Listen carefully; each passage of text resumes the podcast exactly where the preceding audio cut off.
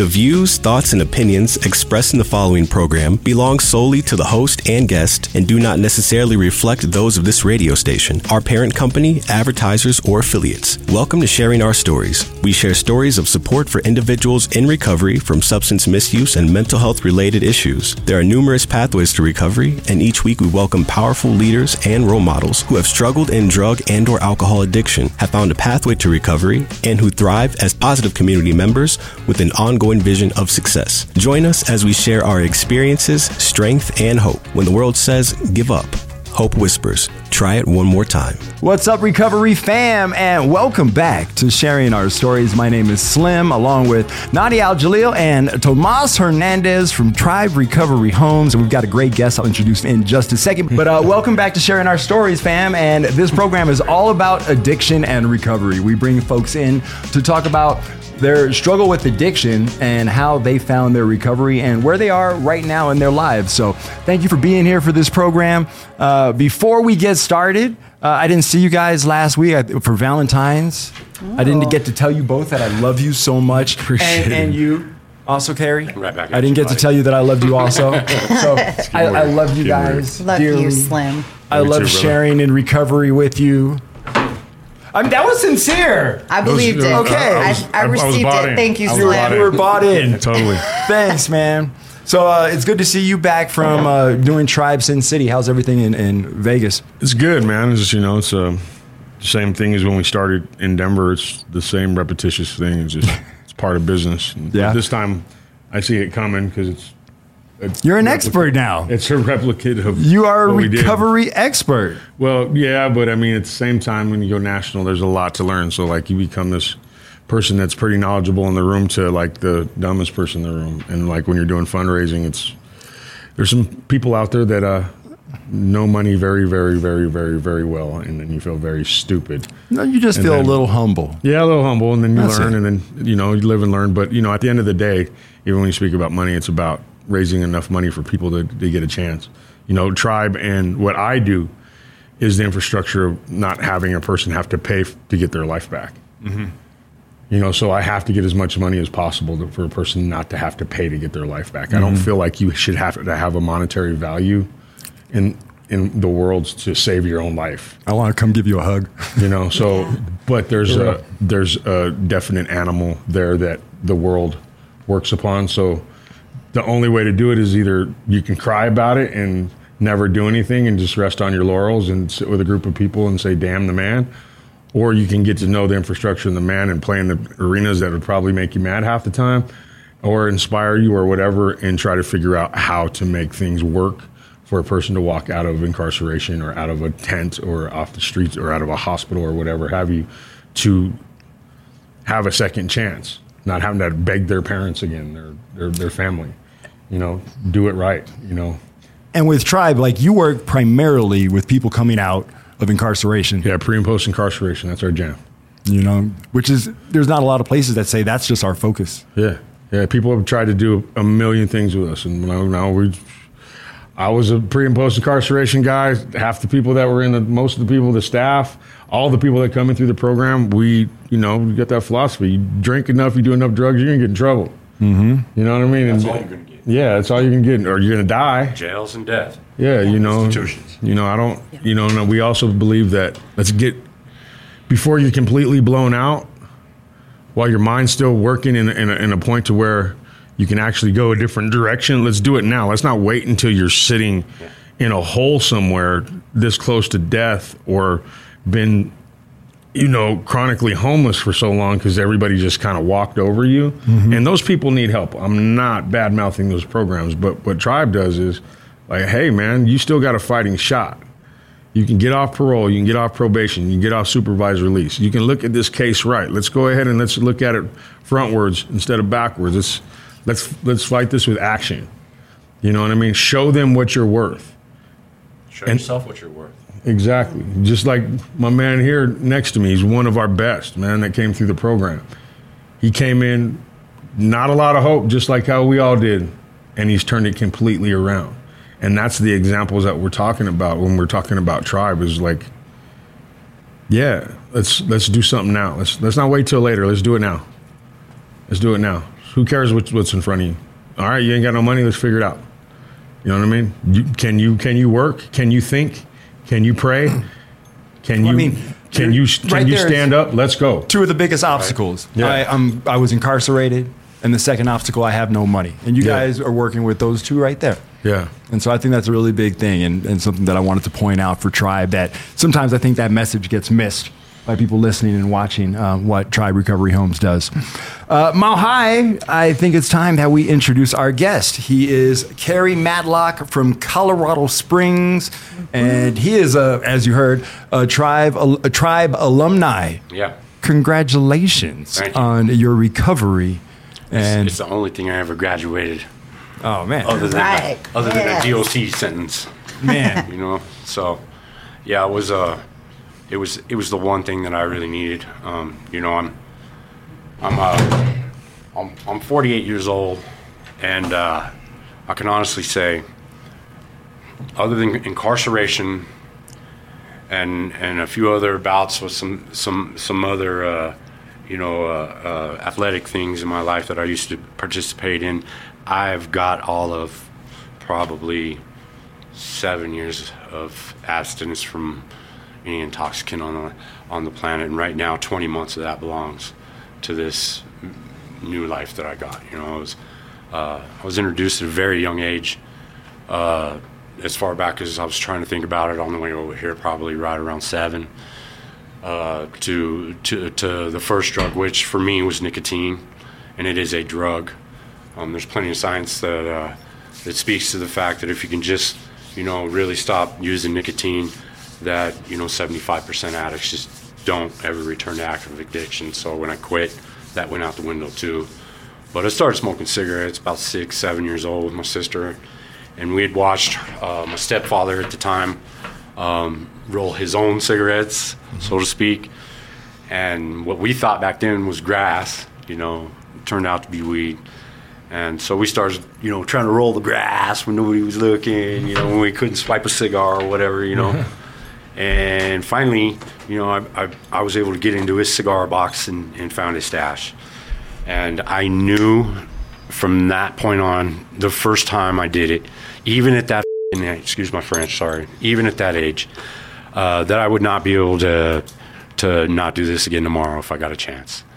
And it, it, it quickly escalated. By the by the time I was nine, ten years old, I was I was drinking alcohol uh, as much as possible, s- swiping cigarettes on a daily basis, and, and and smoking weed like like I was a grown adult. You Did know. you get locked in the in the, the bathroom and make you smoke a pack like me? oh no, uh, they held me down and make me eat them. Yeah. I had Yeah. to drink. I had to do a whole pack of Benson Hodges. Oh yeah, these were Winchester cigars. All right. You, you like you like you like them. Yeah. Let's see how much. And they, they, they turn you green smoking them, so you can imagine what they do. You know when they sho- when they shove a half a pack of them down your down your your throat. You know so, but you know You the know, con- the, you know the yucca plant looked like weed plants Yeah, too. Remember? absolutely. You could roll those in newspapers and Abso- pretend. Absolutely, and pretend. And, uh, you know, uh, uh, even the consequences of that back then didn't turn me off. As soon as they let me up and nobody was looking, I was in my room, wiping it off, ah, crying, and getting my little cigarette stash out from underneath the bed and opening the window and spraying, you know, even at that young of an age. So I was, I was addicted just like that. You know what I mean? smarter about it. and and you know they used to have this you know uh, uh, commercials with uh, Nancy Reagan. Yeah. you know. The, War on drugs. Yeah, the war on drugs. You know, and they had they always. I remember watching this commercial, and they had this guy running from the cops, and they would crack an egg in, in the frying pan and say, "Y- y- "You know drugs. This is your brain Oh, on I drugs." remember those commercials. and it would sizzle. And at the end, it would have that guy running from the cops, and at the bottom, it would always say, "Nobody ever said they wanted to be a junkie when they grew up." You know, and I always thought, I remember, I remember clear as day as we sit here. I always thought, I'll never be a junkie. You know, fast forward about four years, five years. You know, and I was I was running with all the older cats. Well, this time my mother had been, you know, incarcerated for, you know, a good healthy sentence and so they had swooped up all the rest of my family and and I knew they were going to get me and I'd heard the horror stories on the street already about juvie and it wasn't going to happen to me So I dipped and dived, and I learned to live down on the river with the hobos.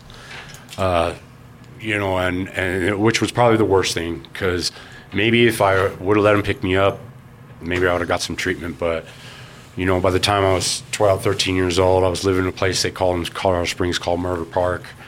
Uh, they call it that for a reason because weekly, you know, there's a murder down there still to date, and it's still a bad place for people, you know. And I still see kids my age that, uh, that were my age down there, still living down there in that river, you know.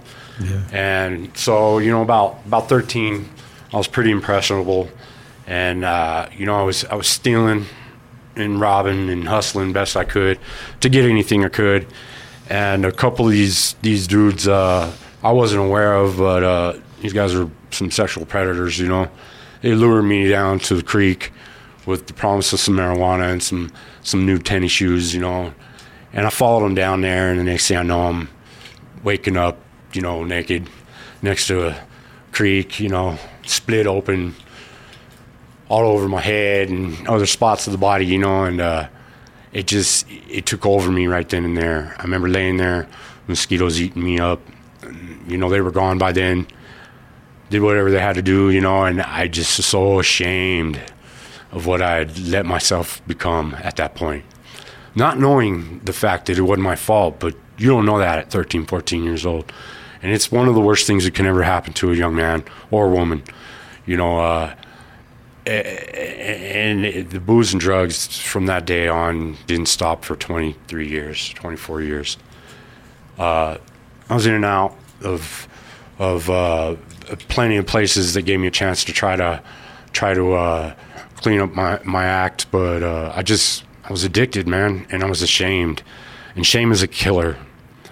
It, it's it's the one thing that if you don't get rid of in your life, it'll drag you to the bottom and bring you to the grave you know. So uh, I, I toyed around with, with a few ways to make money, but uh, you know, I, I, was a good carpenter, but I couldn't stay sober enough to uh, to adhere to a job, you know. So uh, I run into some guys that sold sold drugs and ran drugs on the other side of the border, and thought that was going to be my way out, you know.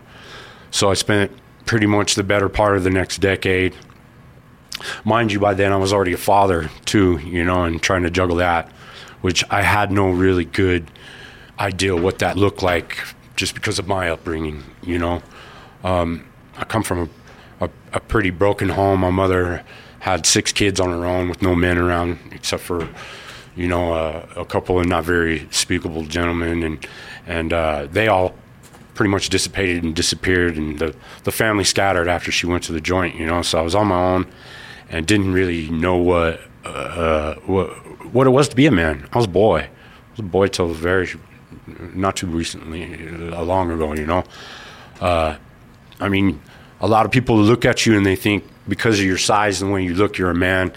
But if you don't have uh, anything to judge what being a man or what a what a good person is on, you really just go with what you know. And what I knew was drug dealers and and, and gangsters and thugs. And so that's what what I kind of leaned towards, and I thought it would get me out, and it, it only drug me, you know, deeper and deeper to the bottom.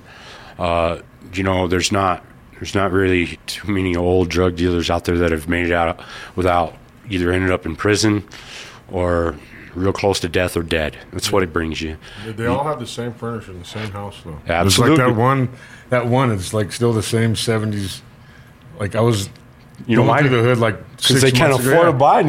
same guys in the West Side, just old as hell, doing the same thing, selling the same weed and coke. They're still there. Yeah, still on the porch. They're still there.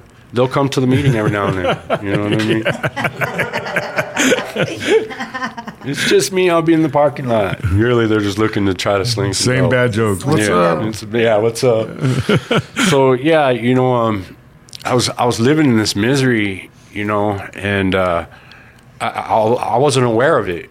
I really believe that most people on the planet, because I had no other thing to judge it on, I had no other experience to judge it on. Most people on the planet live like this. They just hid it under the under the rug. I used mm-hmm. to joke about, you know, and for some for some people this is true. You know, there's judges and, and people out there that all go through this addiction. It's just you know they they they have the avenues and the people that care about them that will tell them to their face, hey, we can help you. There is a place. I remember driving by these meetings, you know, from Narcotics Anonymous and AA meetings and making jokes about, you know, rehabs for quitters, you know, and that's exactly what the hell it is, you know. But where I come from, they teach you not to quit. You don't, you don't quit, Jack. You don't quit anything. Uh, it makes you weak. It makes you a target. It makes you less than. And so that's what I always believed. It's what I, it's what I, it's what I preach to my children, even for decades. You know, you don't quit. I don't care what's going on. I don't care if it's a fight. I don't care if it's they're throwing you out. I don't care if it's a good thing. You don't quit. You don't quit.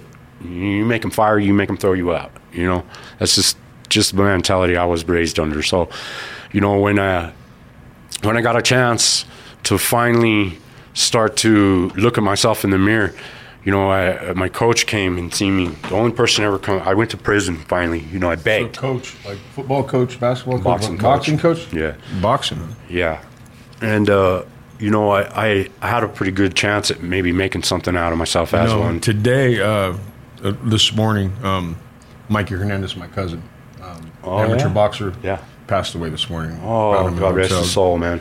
Alcoholism, man. I just want to give a shout out to Mikey, the rest of the family, my aunt Delphina, um, all everybody that's there. Um, my cousin Jared actually died within 24 hours too. Um, so wanted to let the family know, you know. But boxing, like you said, that's that was the one thing that kept him solid. Is you know, and, and it was it was for me for about three years. You know, uh, uh, it was the one thing that, that I could always go to to try to help.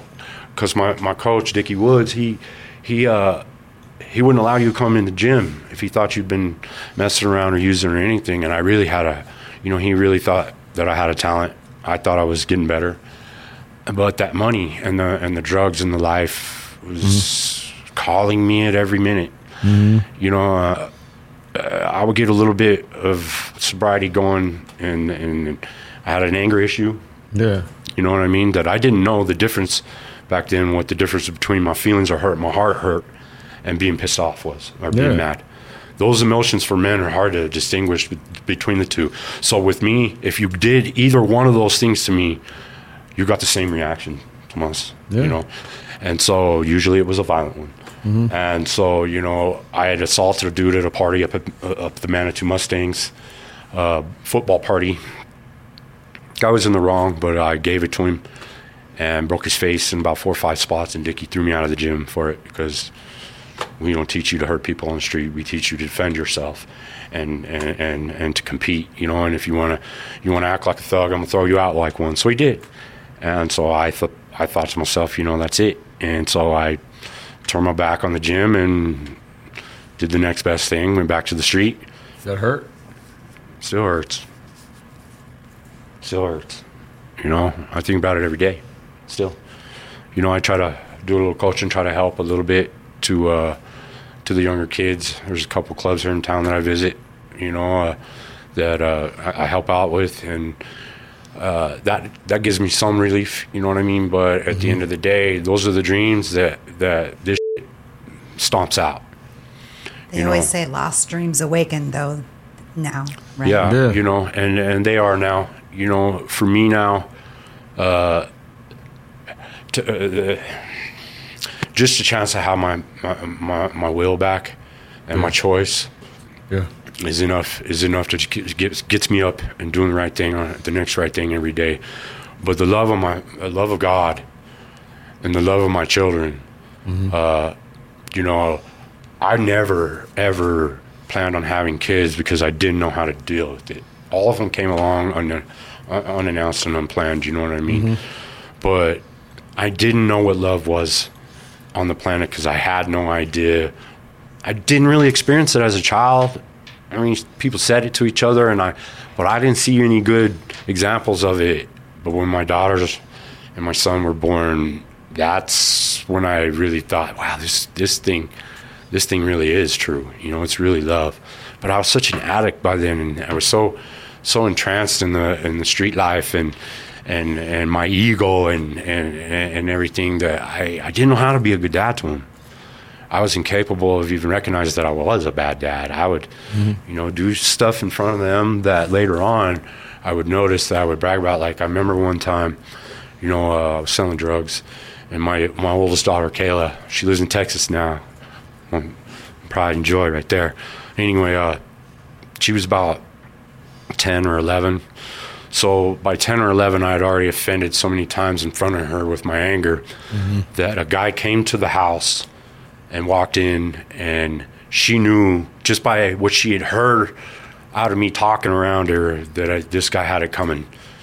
And I remember thinking to myself, Kayla grabbed up all the, her, her siblings and her cousins and said, Come on, right away. She seen him coming up the block and took him in the window or in the back, back room, you know, and I did what I did in the living room while the kids are in the back. And I remember later on bragging about it. You know, my daughter's a gangster. You know, she knows when her dad's about to ass out. You know, like she she knows.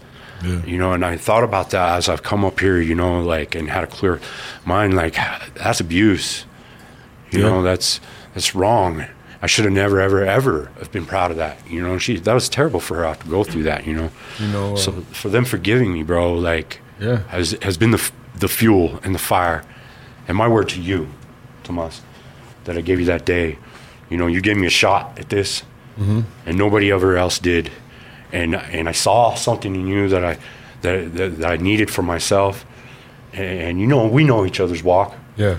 I knew where you came from the day I seen you, and I went, I, I see that dude over there doing this, and, and you know, I, I'm gonna give him my word, because uh, you know that's one of the things we get back in I this. is our appreciate bit- that, man. You Yeah. know, um, I appreciate you, bro. You- I'm not I mean, sitting here. it. I'm You not sitting it, here bro. with You y'all. killed it. Like you know, a lot of stuff that we have in common is you know those those things about sports. You know, I did boxing, fo- but football was my thing. The day that I couldn't play again because I did something dumb downtown and got hurt, loaded. You know what I mean? I think about that every day because I can't play ball anymore. Yeah. You know what I mean? It's, it's gone. You know it's gone. You know, but the the sobering fact, and I know where you're going with with your daughter is that's that's hard. Yeah. You know how many times my daughter went and visited me in the joint You know, not my. you know, and then m- knowing where my guns and my stashes were and everything that I had in the Yeah. house. You know, I remember when she was trying to graduate early. She sat in the car and I gave her a lot of gas about quitting basketball and she cussed me out. Cussed me out about how life is and what I did to her and why and why she doesn't do certain things because my example and all the things that I thought were cool, she didn't look to as cool when she finally got to you know Right. a, a conscious age, and she actually spit on my floor, got out of the car, slammed the door, and walked away.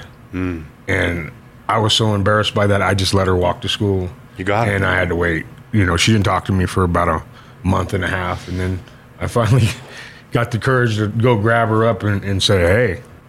But then she articulated it in another way. It was a li- whole lot more loving than the first time. But you know what I mean. Um, I don't know if you've got that closure with your daughter. I'm sure that you have, but it's it's uh, it's those part of those things in recovery. Those are the part of the things that me and you had had in common a lot. Is is um, what I respect you about, bro, is just that word that you say, never quitting. You still have that. Yeah. That tenacity and fight. You were one and done. You didn't mess around. You got in. That's that's one thing in our in our program. We give you eight million chances, right? But he came in. He shook my hand. And he did everything he was asked until the day that he left. The integrity, all that stuff. So you know, through everything that you've went through, people don't understand what it takes to get to where where he came from to where he's at today but also there's a stereotype about integrity about your word about putting things together about having the brain having the strength having the things to do those things that most normal people don't have. Yeah. and a recovering addict that has nothing does. And that's that misconception that this community has about those things. And he's a bleeding example of that sorry to interrupt You're good, you, bro. No, you're good. I appreciate it. You know, I need to hear good stuff about me because sometimes I forget to tell myself about stuff like that. You know, the, the stuff he's speaking of, you know, that integrity stuff, you know, when I came here, I came straight from the street, from the hospital bed. I was on my deathbed. Literally, doctors and nurses in the corner when I wake up going, I can't believe he's alive. You know, um, I, I laid in bed in there for 15 days without drugs in me, awake because I, my lungs were so full of pneumonia that I couldn't sleep because I would cough every 45 seconds. 15 days of sleep deprivation without any kind of intoxicant will make you insane. The things I was going through in my mind, I, I attribute to God's way of showing me exactly where, where I was headed at the time. And I begged Him to give me another chance. And I truly, I, was, I, I, I spoke with Nani the other night about this. I ain't spoke to too many people about it, but I laid there in that bed and finally got me about 45 minutes of sleep or so. I'm not exactly sure. And all of a sudden, something poked me in my wrist hard, like, a, like it felt like a nail, Tomas. Yeah. And it woke me straight out of bed. And it's the first sleep I got in 15 days. And I'm looking around and I'm energized and different right away. And I had been praying before I went to sleep. And I called the nurses in like something. I had a knot. And the nurses are going, We don't know what that is. And I'm like, I don't either, but am I having a blood clot? What's going on? I don't need more problems. you know what I mean, dog? Like, she's like, We don't know, but it doesn't seem to be anything that, uh, you know, can harm you. So just try to relax, try to get some more sleep. We, we could tell you were resting. Right away, I went back to sleep. And I slept for seven hours straight. First time in 15 days. And the next day, I thought to myself, I'm not going to lay here in this bed. I, I made God those promises, bro. Mm-hmm. And, and, and I've kept them, and He's kept me. And like I told Nani, I have this vision of Him like plucking me from the bed and going, now go. And so, you know, like I said, I, I used one more time after that, and the hallucinations and the crazy that was going on in my head afterwards, I just couldn't do it no more. So I reached out to my mom's friend, Rena. They were convicts together in the penitentiary, who has now started her own recovery business in, in the Springs, helped hundreds, thousands of people now. And I called her up and I said, I can't do it down here. You know, I, I lived in that town for 40 years, you know, as an addict. I'm 48, but, you know, 40 years straight as an addict. I can't go outside without running into somebody. I was a dealer, I was an addict, I was a thug. So um, I got a name and not a good one, you know. And so I just, I, I couldn't get straight. I couldn't get clean. So she sent me to a place called Pathfinders Recovery. And uh, they took me in and I did a, I did a 30 day there. And right around the time, uh, about my third week, I, I knew I was getting ready to get let out. And I'd been hearing at the meetings about your place. And, and I'd talked to a couple people, Ginger, who was my Yes, friend for Ginger. 20, my, my angel, my, my She's lady for 25 years. Yes. She came to, she came to Pathfinders, uh, uh, our, I mean, to, to Tribe, to the house over there, the, what is that? It's on, uh, it's the first 30 day house you had. Yeah, yeah. In so, Aurora. Yeah, Ginger's a, a crazy story. We got to get back on, on Awesome. here. Yeah, she. I mean, I I was hunting her down on social media to try to in, in all the different rings. I was like, I had to hire her. Yeah. like you know how Ginger She's is. an angel. She's she's got it, man. Even when she's not even sure of herself, She's got she doesn't it. even realize how much she's got it. It's it's like hilarious. Like I can't do it. Yes, I can. Yeah. You know, like something's pushing her through the door, and she keeps on doing it. So I'm glad that Ginger's the one that put her hand out because that woman. Yeah, she- man, she- you could she bottle that up. Telling you. she she had heard I was at the 30 day house and my bed was jacked and I was in there and I was not doing well. I felt like I was back in a I hadn't been to prison in 10 years at that point and mm. I was like I'm not a convict anymore. I really felt like I'm not a convict. I'm an addict. I'm I'm not going back to no convict setting.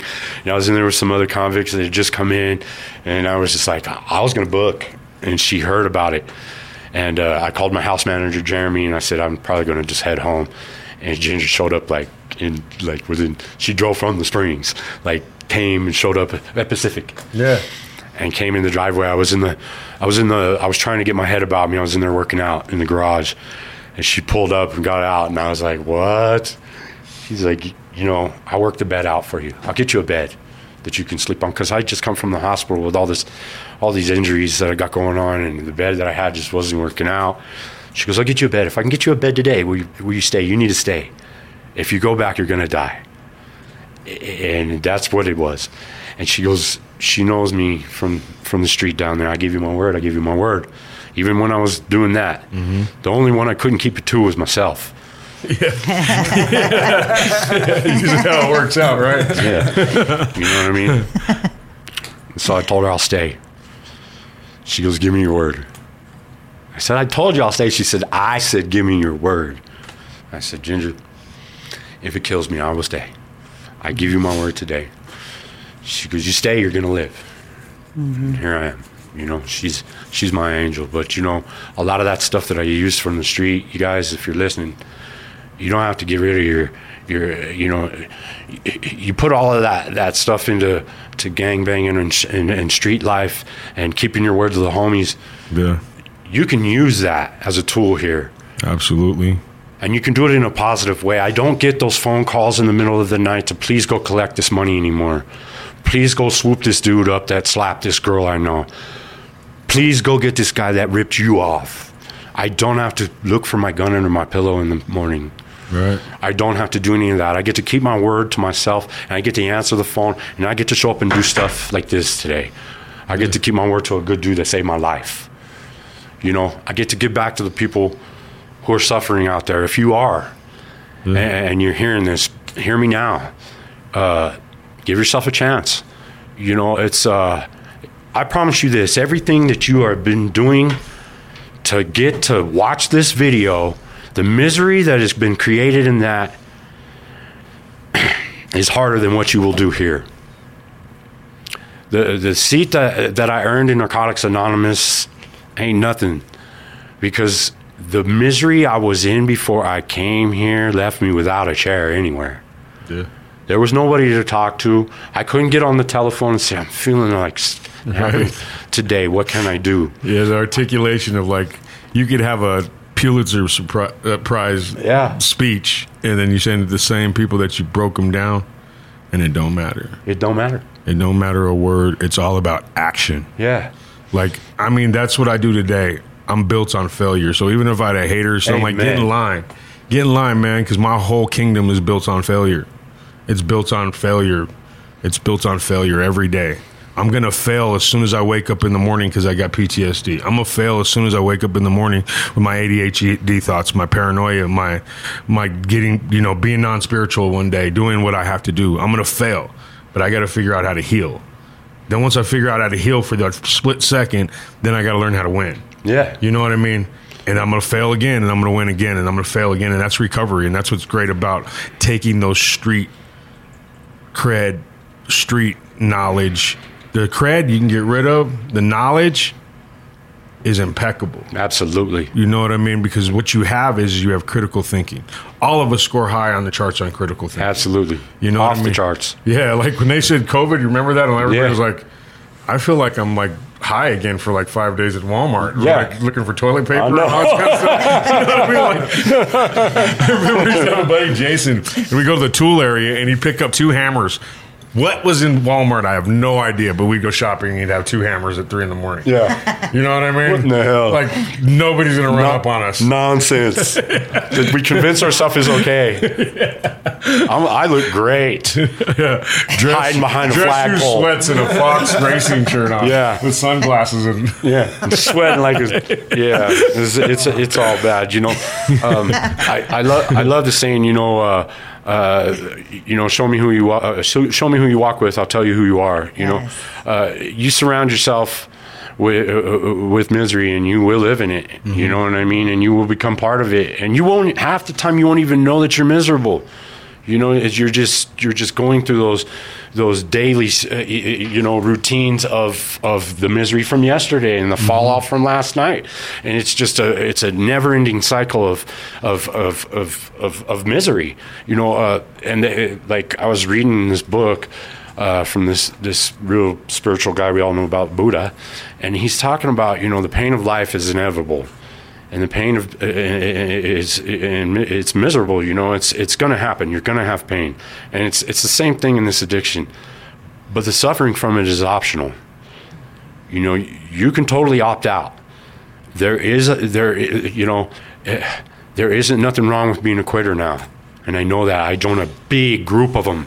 Yeah. There's a family of us all around the world you know, and we all got the same thing in common. What I love about the program the best is my ability to actually get honest in, in a room full of people and share the stuff that is that is that has been shameful to me. Like you know uh, the pro- the the thing with the guys when I was 13 down by the creek. I didn't I didn't tell nobody about that up until about a year ago. And it was holding me hostage on a daily basis. Shame is a killer. But you can get rid of it. You can throw that bag away. You can come into Narcotics Anonymous and you can admit to everything you've ever done, and no one in that place will ever shun, shun you or turn you away. Mm-hmm. They will give you a hug and ask you back. They'll give you a phone list, tell you, call me tomorrow if you're feeling bad about this. You need to talk to somebody. And 24 hours a day, you can find somebody on the internet to, to, to go to a meeting, to, to speak to, and, and you can build your recovery and a new life around Absolutely. this. You know, there's there's a thing that I was reading the other day that I use a lot of 12 steps in business. Yeah. So there's a Me too. gentleman, yeah, there's a, a gentleman too. named Andrew McCarnegie. Uh, Carnegie. He has a thing called Gospel of Wealth.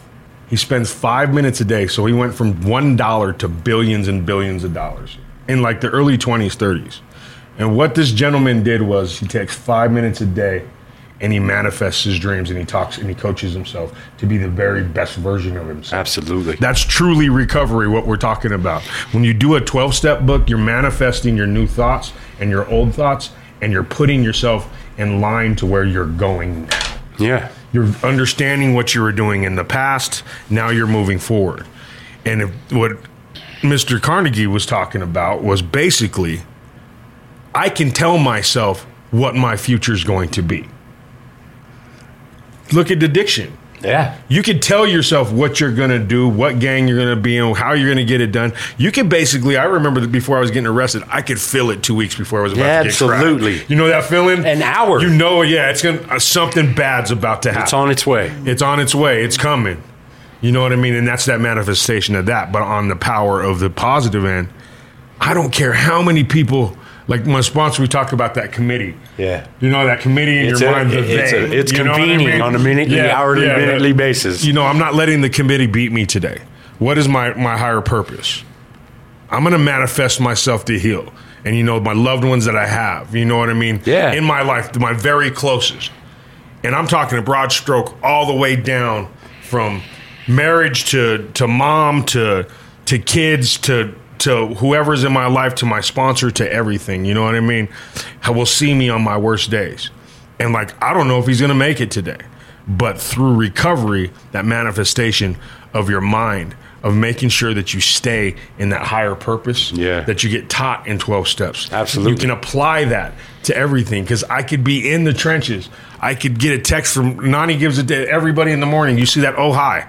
You know somebody in recovery is right there. And they care for you. Exactly. She has a group text to everybody. Oh, hi. Or she'll We love you a you, vis- Nani. individual one. You know what I mean? Then my sponsors and all that kind of stuff that that recovery community, that's a whole manifest, uh, manifestation of, of that whole process. Like people don't understand why that community is so tight. Like some people that would be normal would be like, why are they hugging each other and saying they love you so much? It's weird, right? Yeah. No, that's that manifestation of that process. Because if I didn't have that when I sat in that chair, I didn't even know how to love me. Yeah. I couldn't afford a cigarette, a pack of cigarettes. You know how many plates of food I ate for free that first year? How many cigarettes I went through? How many bus passes and rides? And people gave me op- opportunities for jobs. That's humility and training right there. To, to, to be able to accept, because we all are told to do it ourselves. You, you know, you're a weakling if you can't do it yourself. You don't need to ask for help, you need to do it yourself. And those are dangerous words. To, you know, if you're telling your kids that, please quit. It's, it's, it's real dangerous stuff because we will not get, we will not get down the road by ourselves. Yeah. We, this is, a, we, we need each other as human beings.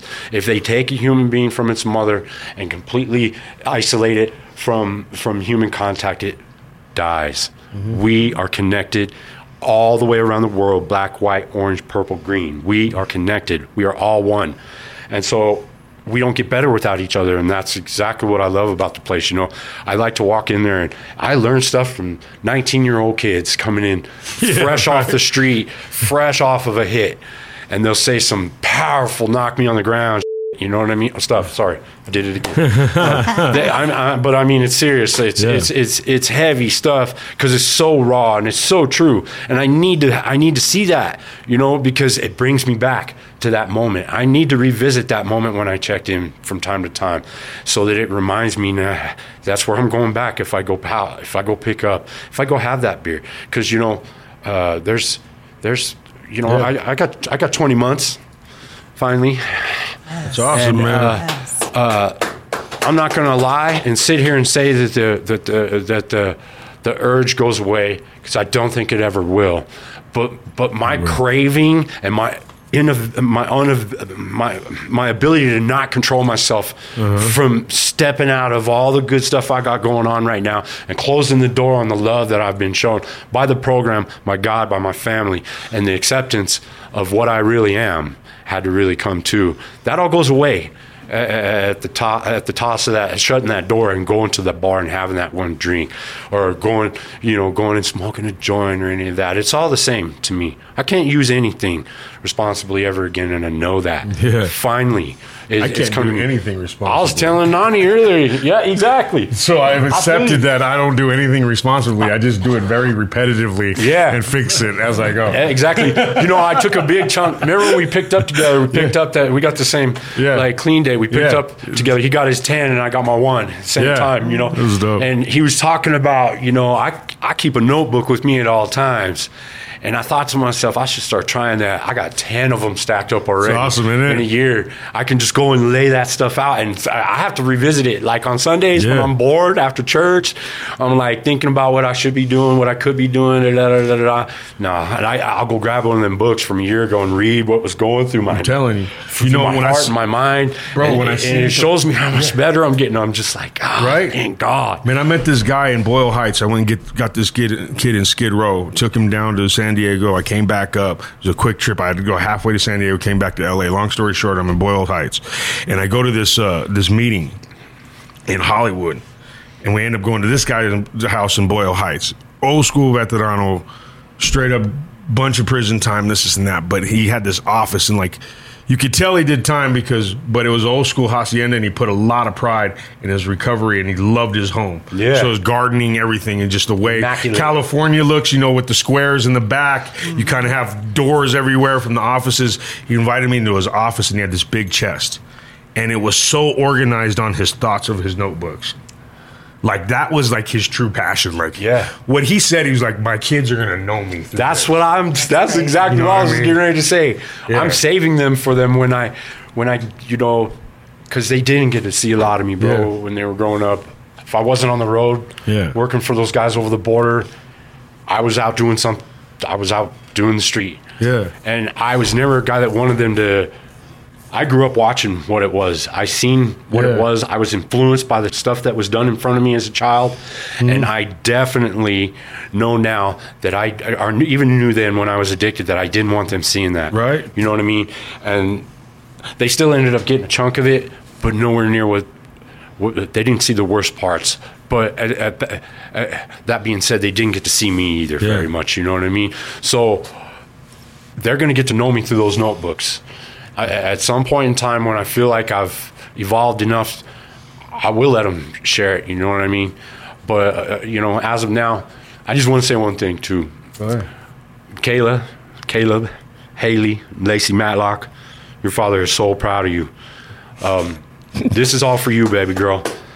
Son, they say the first year is for us and the rest is for you. This is for you. You know what I mean? Um, Yeah. I, I, I would not be here without you guys and the love and the acceptance and the forgiveness that you've given me. So everything that I get these days is all from you. You guys saved me mm-hmm. more than I ever ever saved you, and you've taught me more. You guys are amazing. And and Haley, keep going, girl. She's the first one to go to college in in, in the Matlock family. That's awesome. So uh, she's working on her paper right now. Probably watching this. I shared it before we left or before we started. I just wanted to say that because That's I good, my man. you know, man. every year, like we were talking about, I got the two key tags. I give one to my daughter. Yeah. You know, the first time I, you know, my mom. yeah, my daughter see the see the story. Like you know, I'm, I'm during a, a homicide case. I meet this kid. I'm taking care of this kid. I, I knew she was my angel from then. You Right. know what I mean? They came and seen me out uh, at the pen eight million times. She's the one that picked my rehab from the last time. She picked it on her laptop. So yeah, every time I go get that key tag, Amaya gets one. yeah, Every time, and I got ten of them for her that's about to go on this 11 That's you know what i mean so that right there when people say i'm doing it for my kids let's make it clear we're doing it for us so our kids can reap the benefits and feel the worth of me handing that to amaya amaya knows that i've worked hard for me but she knows that i still remember that day those five minutes that hours and hours of her crying that i wasn't coming home that i wasn't home Yeah. you know what i mean those times. That's what it's for. But I still have to do the work. I can't do it for my kids. Yeah, it doesn't I have to do it for me that interjects that piece for those kids, if that makes sense. I go through a lot of stuff today, you know what I mean? A lot of things, you know, there's a lot of, you know, we're so high on crime right now. I know it's Everybody's killing each other. You know, I lost two cousins coming into into town. You know, Mikey, I looked up to him crazy. I was just talking about a story about Mikey about boxing. You know, we're probably going to talk about the funeral. He's one of the fastest things on earth. Remember the West Side backpacks? Yeah, of course. Guy tried to tell him that he couldn't. Mikey didn't have it no more.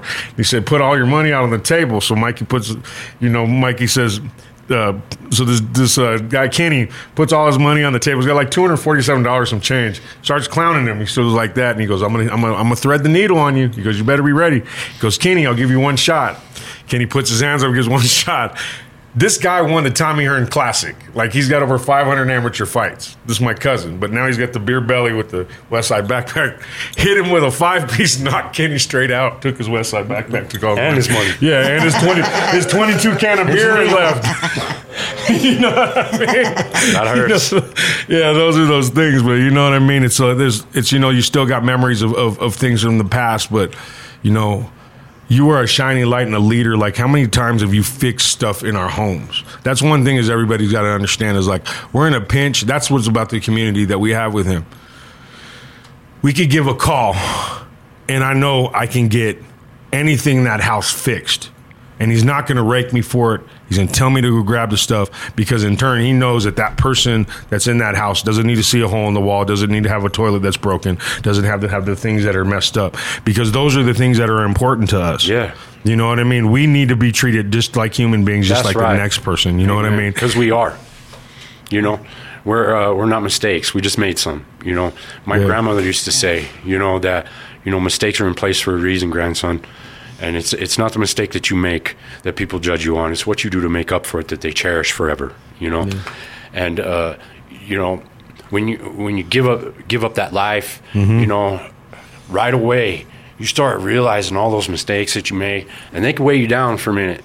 You know, if you just if you just do the work, trust the process, and, and, and learn to follow the rules, and hundred percent Yeah. don't you know we are we're rule breakers that's what's Yeah. what's got us down this road you know what i mean Yeah. so tribe recovery had a had a reputation of being one of the highest you know uh, one of the biggest ones that were uh, you know that would hold you to yourself and to your rules and that's why i picked them it's it's not so much just a rehab and a, and, and a sober living home as it is a behavior modification program okay because if you you can't follow the rules there you will not make it out here because life is five times harder It than is. anything you will encounter in there so I, I walked the line there because I needed to learn to do it again. As simple as that. You know what I mean? Um, it, it, it, gave me it gave me a place to start to practice to be a human being again and not an animal. It's cool though, right? You know? Because you know, like how we first started was, man, I didn't know what I was doing. I had four guys. Yeah. And we had an apartment. We had, a, we had an apartment. We had an apartment. You know, we just put the place together and lived together. And then Dan was my using buddy, and I couldn't even work with him the first year because we had the same mentor, and he met me down the road when I got my two year client, and he jumped in the in the in the in the ride, and we never thought we were going to get to treatment. It just we just kept on fulfilling more need, and being together with family and that's that's what's crazy about it. Like you know we got a lot of the staff on there. Happy birthday deborah. I will be there to bring you something tomorrow by the way. I see you on here. Happy birthday happy birthday. Happy birthday, yeah. Deborah. yes but um yeah like like deborah she's been like that's a perfect example. She's been serving the community after her her battle with addiction and, and law enforcement and everything like that and ran one of the best programs in the state. You know god rest that program soul. It was a great place the haven one of the loves of, of Nani's life too, Yeah, loved and it. everything like that. And uh, but there, it still lives through us. You know, that's what's cool about recovery. Yeah. You coming from those places, you know, those parks, man. You know, they got parks everywhere, all over the place. Like you know, and and and it doesn't change. There's right off Washington, right like four blocks from the staff house where we have in, in Las Vegas. You know, it's uh another park right there. It's the same thing as in Springs. It's the Hot same mess. thing in Denver. You know what I mean? It's the same Sad. communities. Sad. You know what I mean? Just but a pot of misery. but you know what? That togetherness, that's that's what Spice what Tribe's about. if you look past everything, right? The stereotypes, the addiction, the person that's has dirty feet, that has that's kind of acting erratic, that's that's maybe talking crazy, irrational. But if you look, there's a community there of people that are trying to trust and love each other. Yeah. They're trying to survive. And if you could bottle that and just start there and No build doubt. on that, that failure that I'm talking about manifest from that failure with inspiration of others, like how me and you have insp- inspired each other. Yeah. Like you inspire me the same way. You know what I mean? The same way that I know I did it for, I didn't do it for nothing. You know, the worst thing you do is you get sober and then you lose everybody and you did it for nothing, right? And it makes it feels my heart to be able to show you that, bro. Yeah, mine too, man. That, that stuff's you- infectious. I love It's coming back to. Denver, man. There's a place in Denver or in Colorado, two places. One right by the building, and on Buckley and Isle. If I could sit on that on that corner right there, and we have so many houses in that area. Yeah. I can have coffee and watch all of our community going to work in cars getting on and the bus, buses and doing everything. I could sit there and watch our whole community just rocking it in the morning. Or I could catch somebody that messed up the night before and take them back to the house. Call somebody, yo, he's over here, man. Hey, He's right here hey, that's what it is. That's what it is. and, and, you know, you never know when it's going to happen Yeah. either. You know, I, I'm, I'm working this this little. I, I'm doing really well. Uh, uh, for for you know for a job and yeah, talk about that, man. Okay, yeah. So you know, I like I said, I was always a good carpenter, and I've earned, I've owned a carpenter, couple of great businesses in my past as a framer, and and as a home remodeler, and uh, I worked for several big commercial companies over the years, but I always had the monkey on my back, and you know, uh, those guys. We can only show up for so long, you know what I mean, when you're like that. And so, you know, I had bad attendance here and there. Um, I did have, you know, a pretty good stint of clean time under parole from 2013 to about 2016, and you know, had the divorce, all of that, you know what I mean, and, and fell off. But I was always real good at it. It's just always kind of been my niche, and so.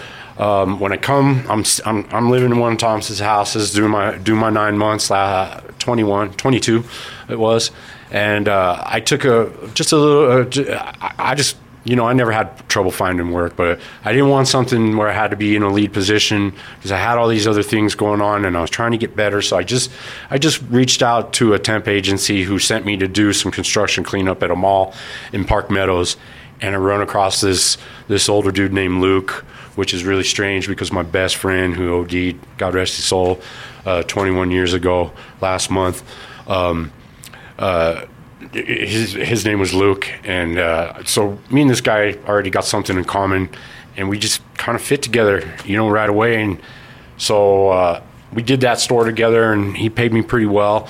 I got out and got my own place up here in Denver, and about I don't know. I think it was probably right around May. He called and said, "Hey, man, you want to come on the road with me and uh, start building these stores, and uh, I'll I'll take care of you."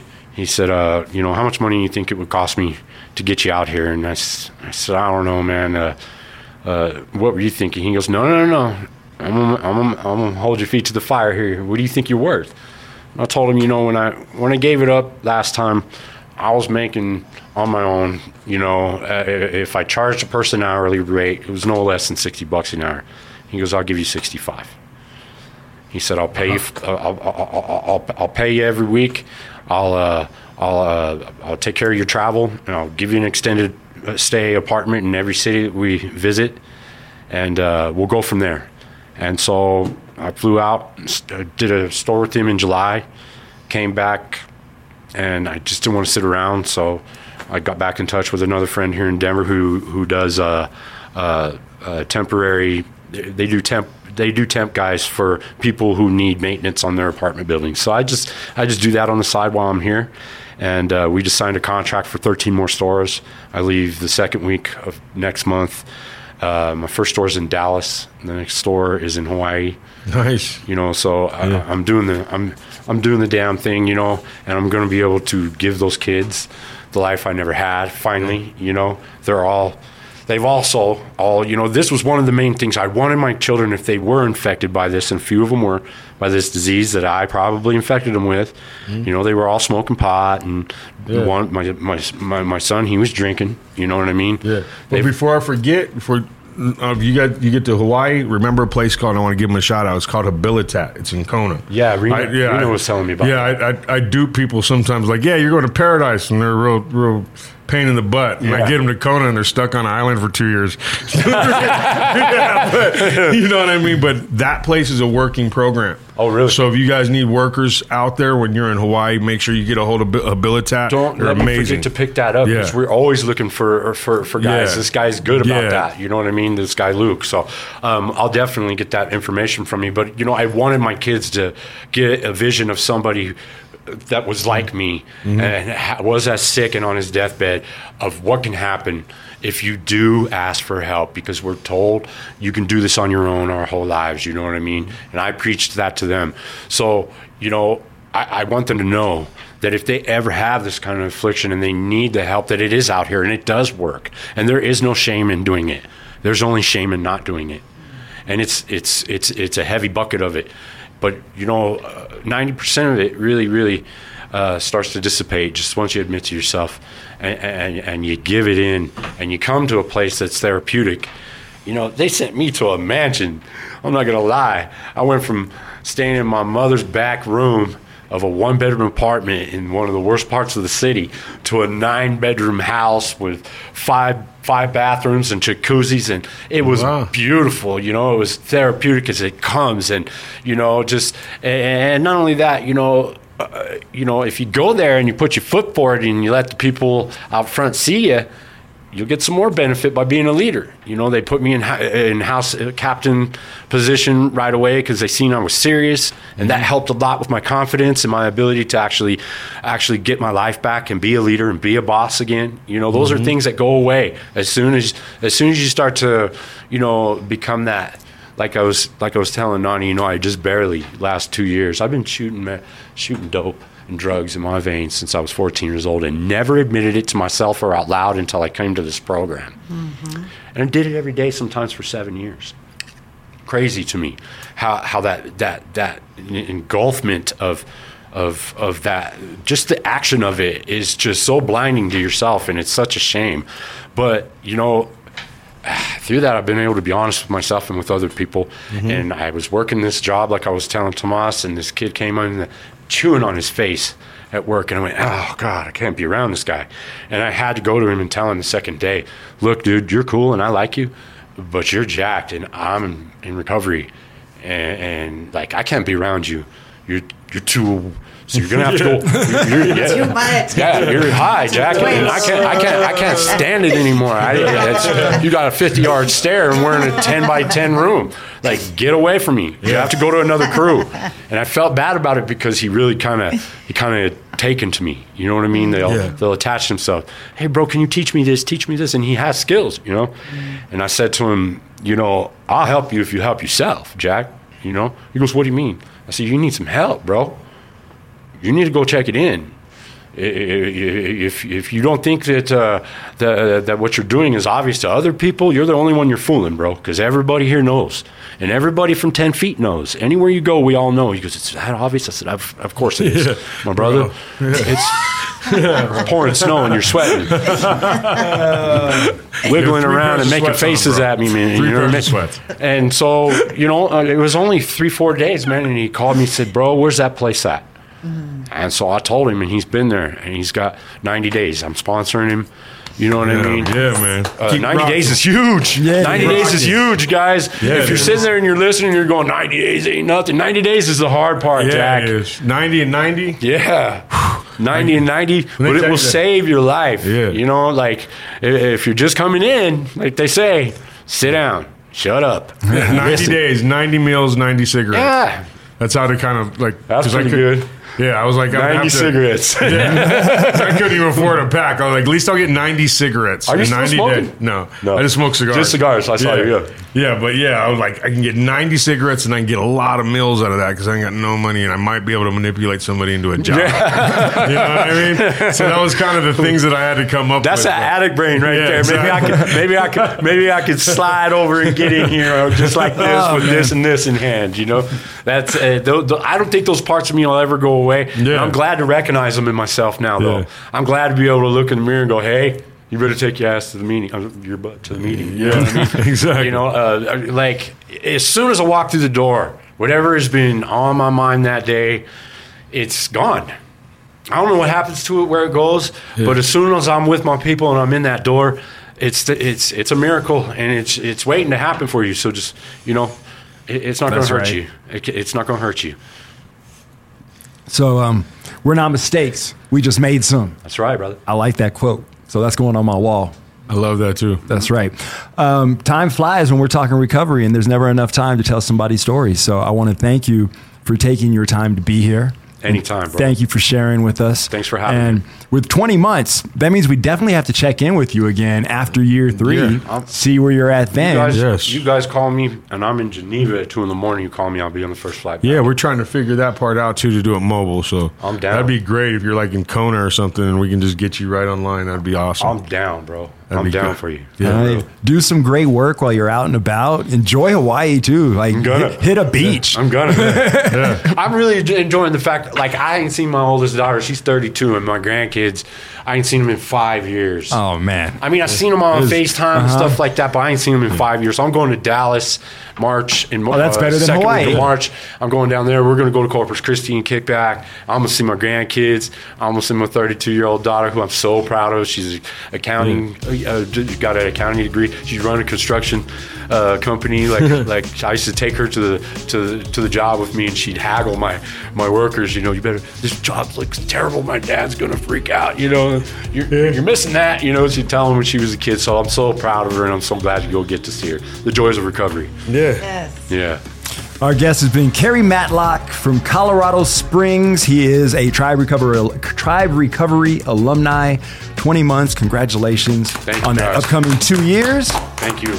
And Mahai, we want to thank you for uh, being a part of this program. Please like, share, and subscribe. Please follow us on YouTube and Facebook. And if you've missed any portion of this pro- program, you can find it in its entirety at flowdenver.com and jammin1015.com or wherever you listen to your podcast. So make sure that you subscribe to our podcast and keep checking us out because we're here to keep spreading the story that yes, recovery does happen. Thank you so much for being here. Thank you to our guest, Karry Matlock. Thanks for having me. Tribe Recovery Homes, and of course, this is sharing our stories.